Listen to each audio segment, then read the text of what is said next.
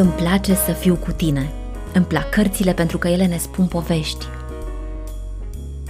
Îmi place ciocolata, muzica. Îmi place să-ți povestesc, dar și mai mult îmi place să te ascult. Haide să pornim împreună într-o călătorie. Va fi frumos. Pentru că vom fi împreună. Îmi place cu Oana.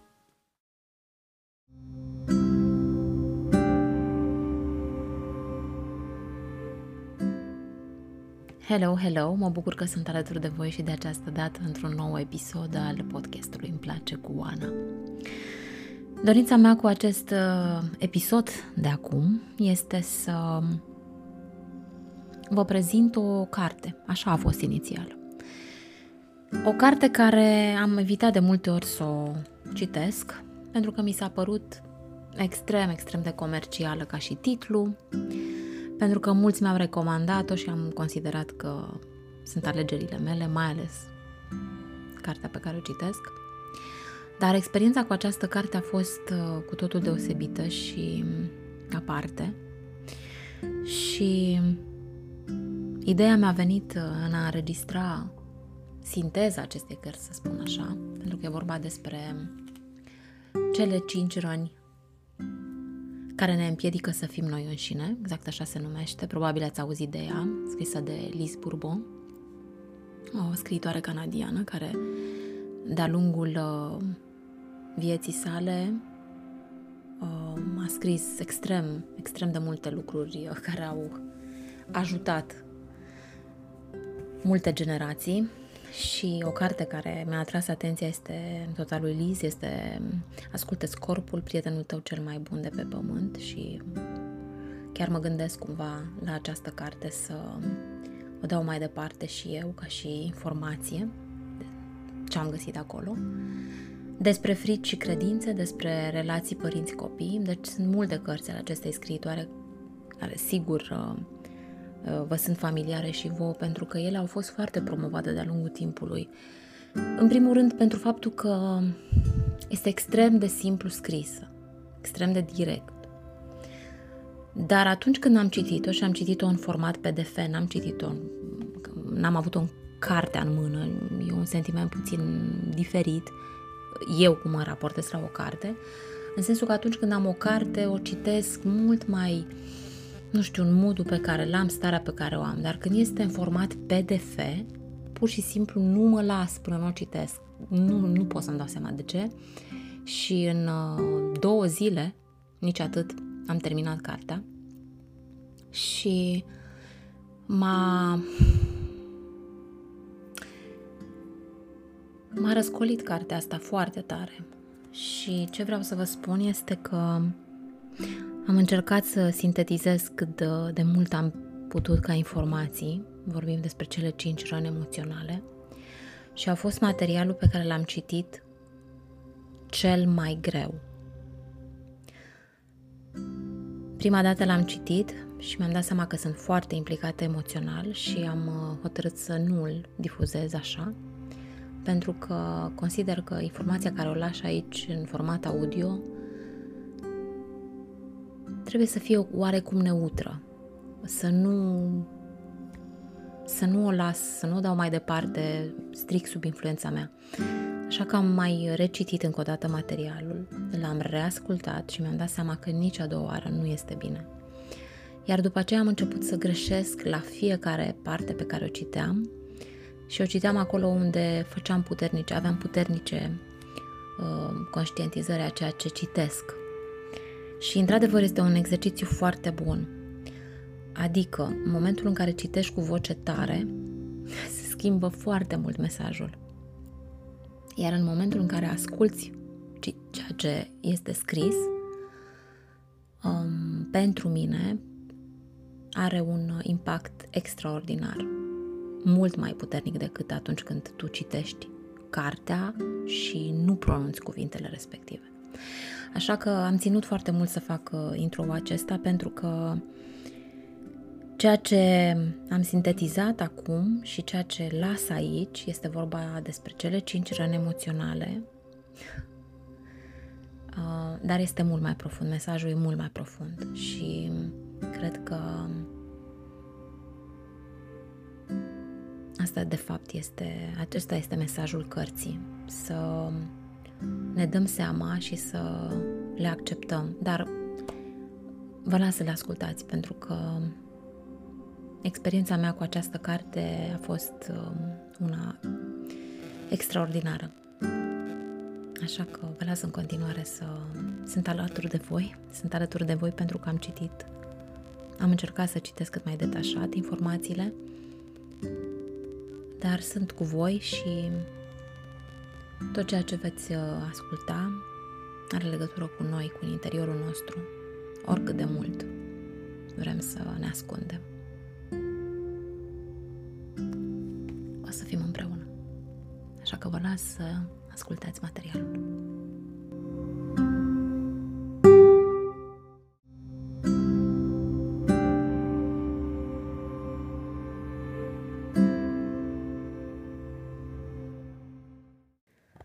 Cele cinci răni emoționale. Înainte de a ne naște, sufletul nostru își alege familia de care va avea nevoie în viitoarea viață, alegând părinții cu aceleași răni emoționale pe care noi nu le-am vindecat în viețile anterioare. Odată ce am ajuns în această existență, nemai fiind conștienți de trecutul din viețile anterioare, ne concentrăm pe nevoile sufletului, suflet care vrea să ne acceptăm cu calitățile și defectele pe care le avem. Numai că la foarte puțin timp după naștere, cei din jurul nostru corectează ceea ce facem, împiedicându-ne să ne exprimăm așa cum noi de fapt ne dorim. Cu timpul, văzând că ceea ce facem nu este pe placul celor din jurul nostru, suntem cuprinși de furie, iar pentru a corespunde începem să afișăm măști, noi personalități. Aceste măști sunt în număr de cinci și corespund celor cinci răni emoționale pe care noi le-am trăit în copilărie. Rana de respingere, masca acestei răni, este fugarul. Rana de abandon, masca dependentul, rana de umilință cu masca masochistul, rana de trădare, cu masca dominatorul și rana de nedreptate cu masca rigidul. Pentru a se înțelege mai ușor cum funcționează rana emoțională, putem face o analogie și să o comparăm cu o rană fizică, pe care o porți de mult timp fără a face nimic pentru a o vindeca. E ca și cum tu preferi să-ți ascunzi sub ceva această rană fizică pentru a nu se vedea, însă ea există, o simți, te deranjează, te doare. Același lucru se întâmplă și cu rănile emoționale. Le purtăm, le ascundem, punându-ne măști, însă ele există, sunt acolo, în interior, și dacă nu facem ceva să le vindecăm, vom pleca din această viață și ne vom întoarce din nou și din nou până vom găsi calea pentru vindecarea lor.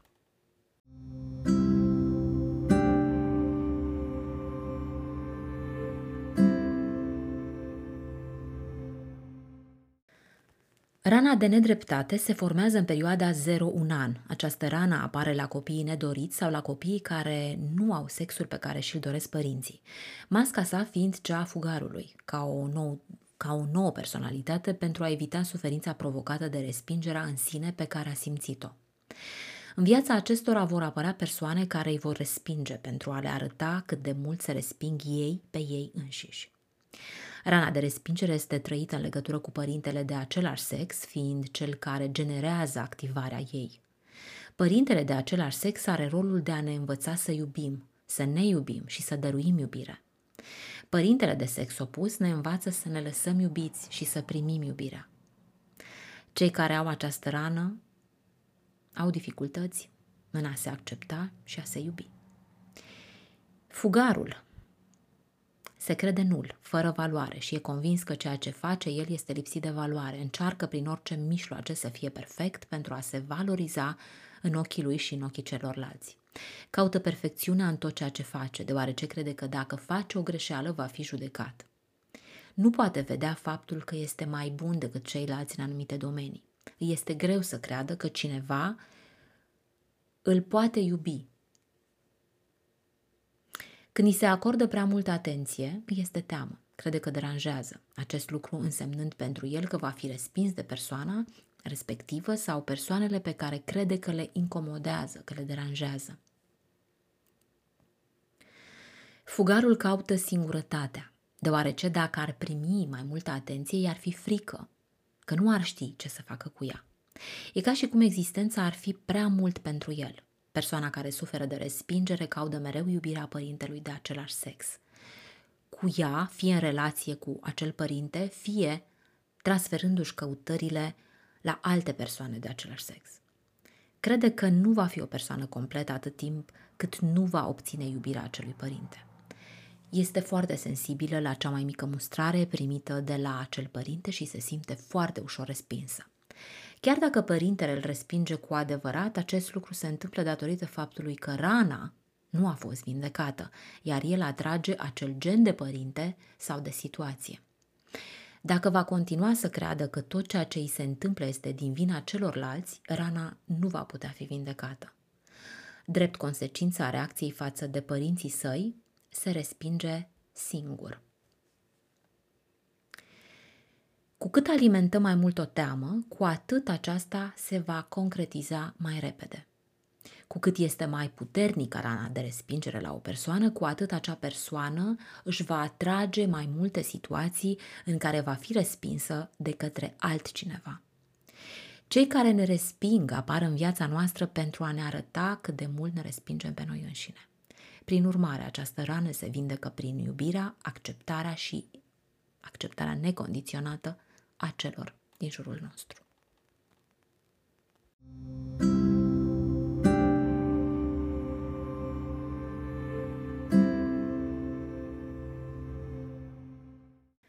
Rana de abandon apare între 1 și 3 ani, este trăită în relație cu părintele de sex opus, în raport cu care copilul se simte abandonat. Persoanele cu astfel de rană o au și pe cea de respingere. Masca pe care o afișează o astfel de persoană este cea a dependentului, acesta fiind cel mai apt să devină victimă. O victimă este o persoană care își creează tot timpul dificultăți în viață, mai ales probleme de sănătate pentru a atrage atenția. Acest lucru răspunde nevoilor dependentului, care crede că nu are niciodată destul. Cea mai mare teamă a dependentului este singurătatea. Tocmai din acest motiv el se agață de diverse relații, lucruri, alcool și droguri. Copilul dependent are nevoie să simtă că dacă face un pas greșit, va putea conta pe cineva care să-l pună pe picioare. Emoția cea mai intens trăită de către un dependent este tristețea. O simte în adâncurile ființei lui, fără să o înțeleagă sau să poată spune de unde vine. Pentru a nu avea acest sentiment, caută mereu prezența celorlalți. Cu cât este mai importantă rana de abandon, cu atât înseamnă că respectiva persoană se abandonează mai mult pe sine sau îi abandonează pe ceilalți, situații sau proiecte. Le reproșează celorlalți tot ceea ce ei își fac înșiși, dar nu pot vedea acest lucru. Din această cauză atrag în jurul său persoane care să le arate ceea ce le fac altora sau lor înșiși. Principala cauza unei răni provine din incapacitatea noastră de a ne ierta, ceea ce ne face, ceea ce ne facem nouă înșine și ceea ce le facem celorlalți. Ne este greu să ne iertăm, deoarece, de obicei, nici măcar nu ne dăm seama că suntem supărați pe noi înșine.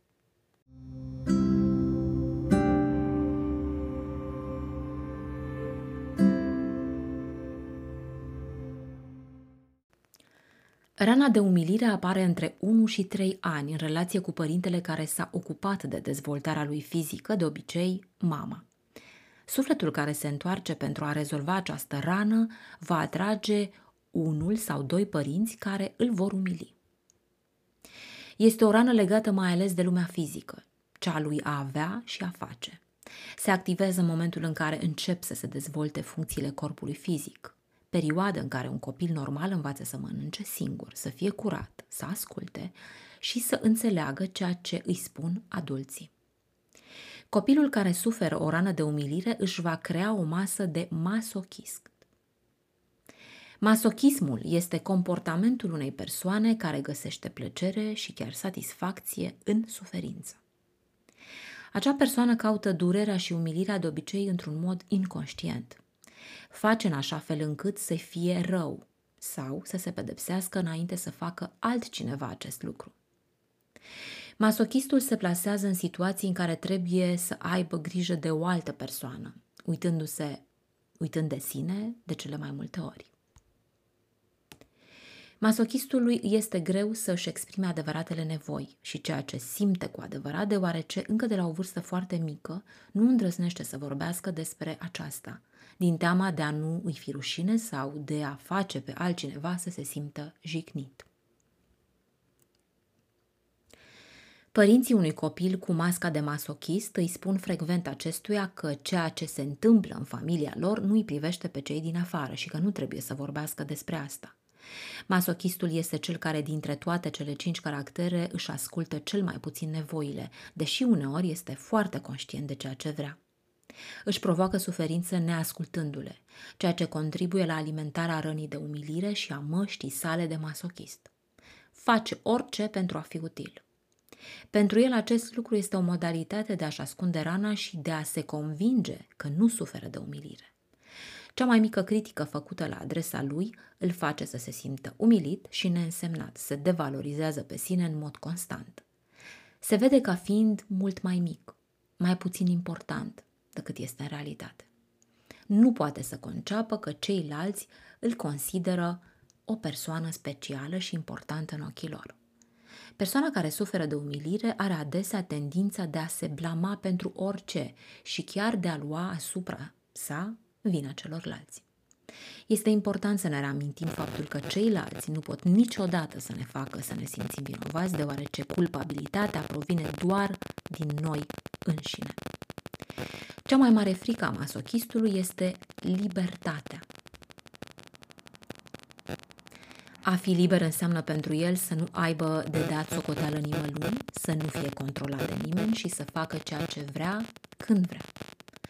Copil fiind masochistul, nu s-a simțit liber, mai ales cu părinții lui. Aceștia puteau, de exemplu, să-l împiedice să aibă prieteni pe care ar fi vrut să-i aibă, să iasă când voia el. Este convins că nu ar ști ce să facă dacă ar fi liber. Astfel încât, într-un mod inconștient, reușește să nu fie liber, iar el este cel care decide acest lucru. Crede că făcând singur alegerile, nu va mai fi controlat de ceilalți, dar adesea deciziile lui îi aduc rezultatul opus și mai multe constrângeri și obligații. Atunci când vrea să se ocupe de toți cei pe care îi iubește, crede că își asigură libertatea deoarece el este cel care controlează, dar în realitate se îngrădește singur. O altă caracteristică a masochistului este aceea de a se pedepsi pe el însuși, crezând că astfel îi pedepsește pe ceilalți are tendința de a se pedepsi pe el însuși înainte ca altcineva să o facă. Este ca și cum ar vrea să-și dea el prima lovitură și să se pregătească astfel pentru ca loviturile celuilalt să-i facă mai puțin rău. Această situație survine mai ales atunci când îi este rușine de ceva sau teamă să nu fie jenat în fața celuilalt. Are o dificultate atât de mare în a-și face pe plac încât atunci când se simte bine într-o anumită activitate, se acuză de obicei că profită prea mult de cea de acea stare.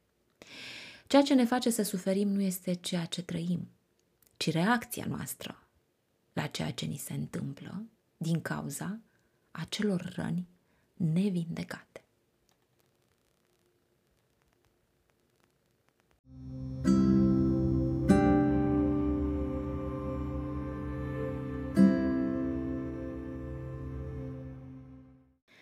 Rana de trădare apare între 2 și 4 ani cu părintele de sex opus. Mai exact, copilul se simte trădat atunci când părintele de sex opus îi promite ceva și acesta nu își poate respecta promisiunea făcută. Acest lucru întâmplându-se în mod repetat apare rana de abandon, a cărei mască este dominatorul. În acel moment copilul începe să-și creeze o mască pentru a se apăra, afișând masca dominatorului. Cea mai mare teamă a dominatorului este cea de separare. Într-un cuplu, unde unul din parteneri are această rană, va trăi infidelitatea tocmai pentru a-i se confirma rana de trădare. La nivelul comportamentului și a atitudinilor interioare ale dominatorului, forța este o caracteristică comună tuturor persoanelor care au o rană de trădare. Este important pentru acestea să abordeze această forță și mai ales curajul lor. Sunt foarte exigente cu ele însele și vor să le demonstreze celorlalți de ce sunt capabile. Pentru că le este foarte greu să accepte orice formă de trădare provenind de la ei înșiși sau de la ceilalți, dominatorii fac tot ce le stă în putință pentru a fi persoane responsabile, puternice, speciale și importante. Dominatorul este cel care are cele mai multe așteptări de la ceilalți, deoarece îi place să prevadă totul și astfel să controleze. Dominatorul are o personalitate foarte puternică, își afirmă convingerile cu forță și se așteaptă ca și ceilalți să adere la convingerile lui. Îi este greu să atribuie cuiva o sarcină și să aibă încredere în acea persoană. Va încerca să controleze mereu dacă sarcina respectivă se îndeplinește conform așteptărilor lui. Comportamentele sale fiind dictate de teama de a nu retrăi rana de trădare.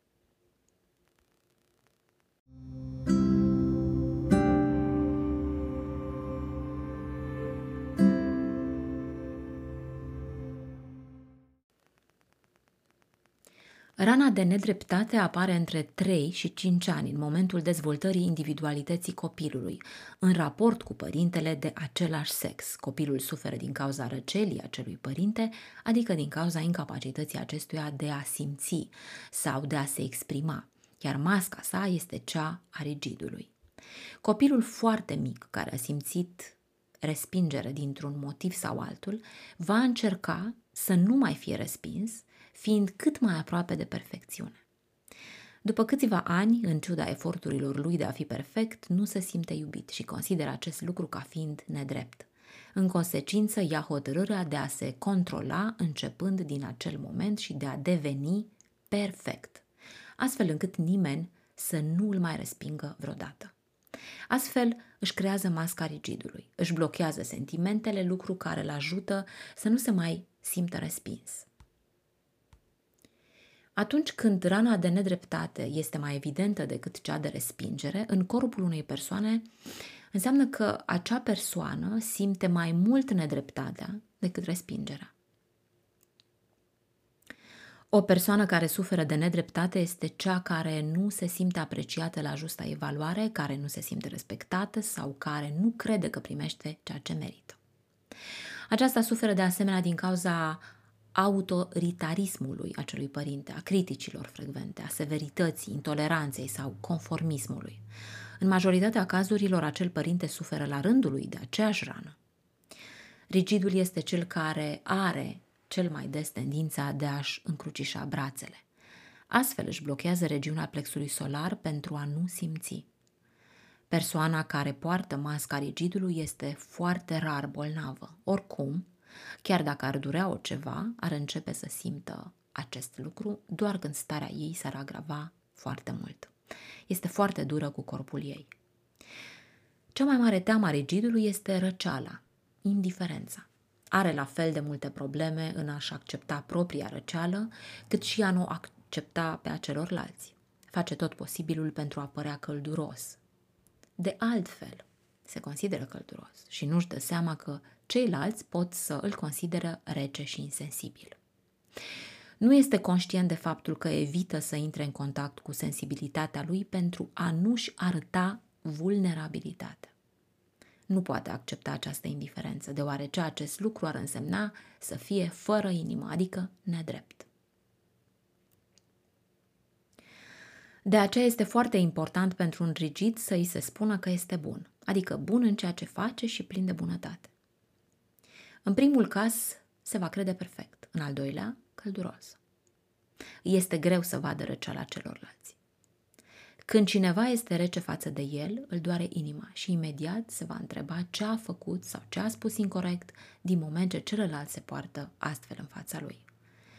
Temerile persoanei rigide care o implică, o împiedică să comunice clar și să-și exprime cererile sunt teama de a se înșela, de a nu fi clar, de a fi criticat, de a fi ales un moment nepotrivit, de a vorbi prea mult, de a pierde controlul, de a fi judecat ca fiind profitor.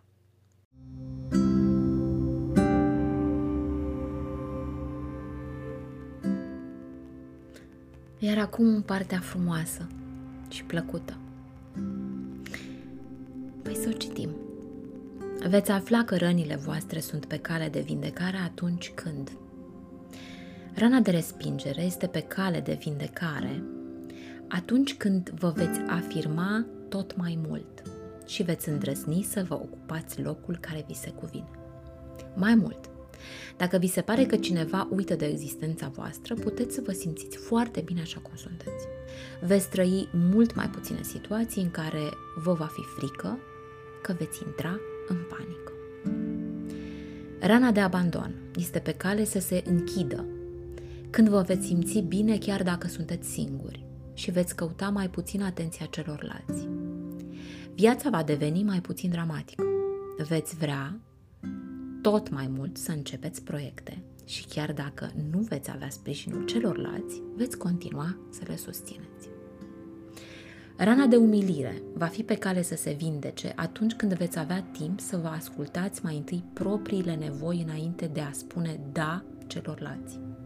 Veți prelua mai puține responsabilități și vă veți simți mai liberi. Veți înceta să mai fixați limite pentru voi înșivă. Veți fi capabil să vă exprimați cererile fără să vi se pară că sunteți enervant sau că îi deranjați pe ceilalți. Rana de trădare este pe cale să se vindece când nu veți mai trăi atâta emoții în momentul în care cineva sau ceva vă va schimba planurile. Vă veți da drumul mai ușor. Precizez că asta da drumul înseamnă să încetăm să mai fim atașați de rezultate, să încetăm să mai vrem ca totul să se întâmple conform planurilor noastre. Nu veți mai căuta să fiți în centrul atenției. Când sunteți foarte mândri de voi în urma unei reușite, vă va fi foarte bine, chiar dacă ceilalți nu vă recunosc meritele. Iar rana de nedreptate este pe cale de a se vindeca când vă veți permite să fiți mai puțin perfecționiști, să faceți greșeli fără să fiți furioși sau critici. Vă veți acorda dreptul de a vă arăta sensibilitatea, de a plânge în fața celorlalți, fără să vă pierdeți controlul și fără să vă fie teamă de judecata celorlalți.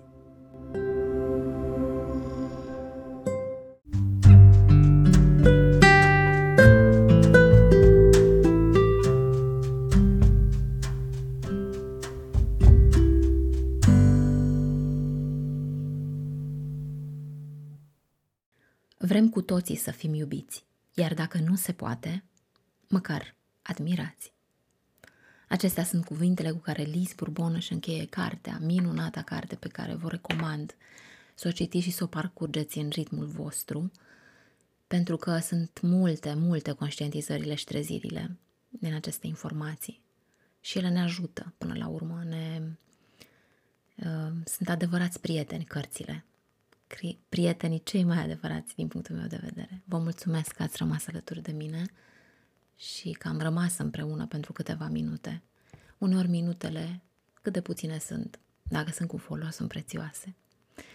Vă mulțumesc că aveți grijă de voi, v-am pupat, ne auzim cu drag până data viitoare, aveți grijă de voi.